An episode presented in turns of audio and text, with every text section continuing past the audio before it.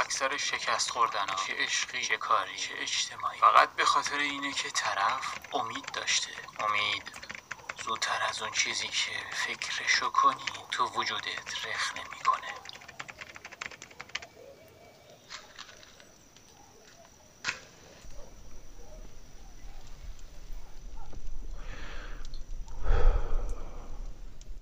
مغزو دور می‌زنه. می‌رسه به قلبت. با جریان خون تو تمام بدنت جاری میشه. مثل یه سلول سرطانی سراسر بدنت پخش میشه و توی هر اندامت خونه می‌سازه.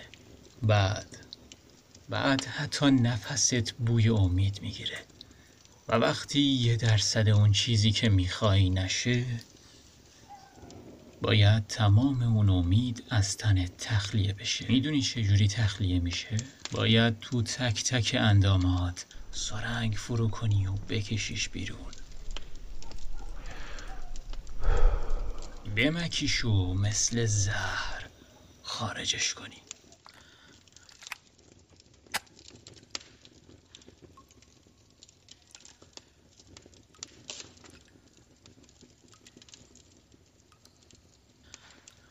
آمپول نوروبیون زدی؟ نوروبیون چون ساختارش روغنیه و ساختار خون به شدت دردناکه و سخت وارد بدن میشه. طوری که حس می‌کنی مولکول مولکول بدن دارن. محتویاتش رو پس می‌زنن. آره.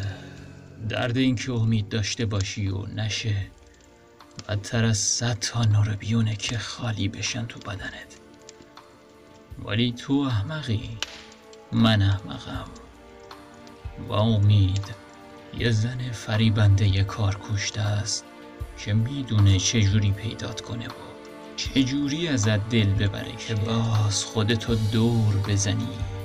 این یکی خیلی فرق می‌کنه.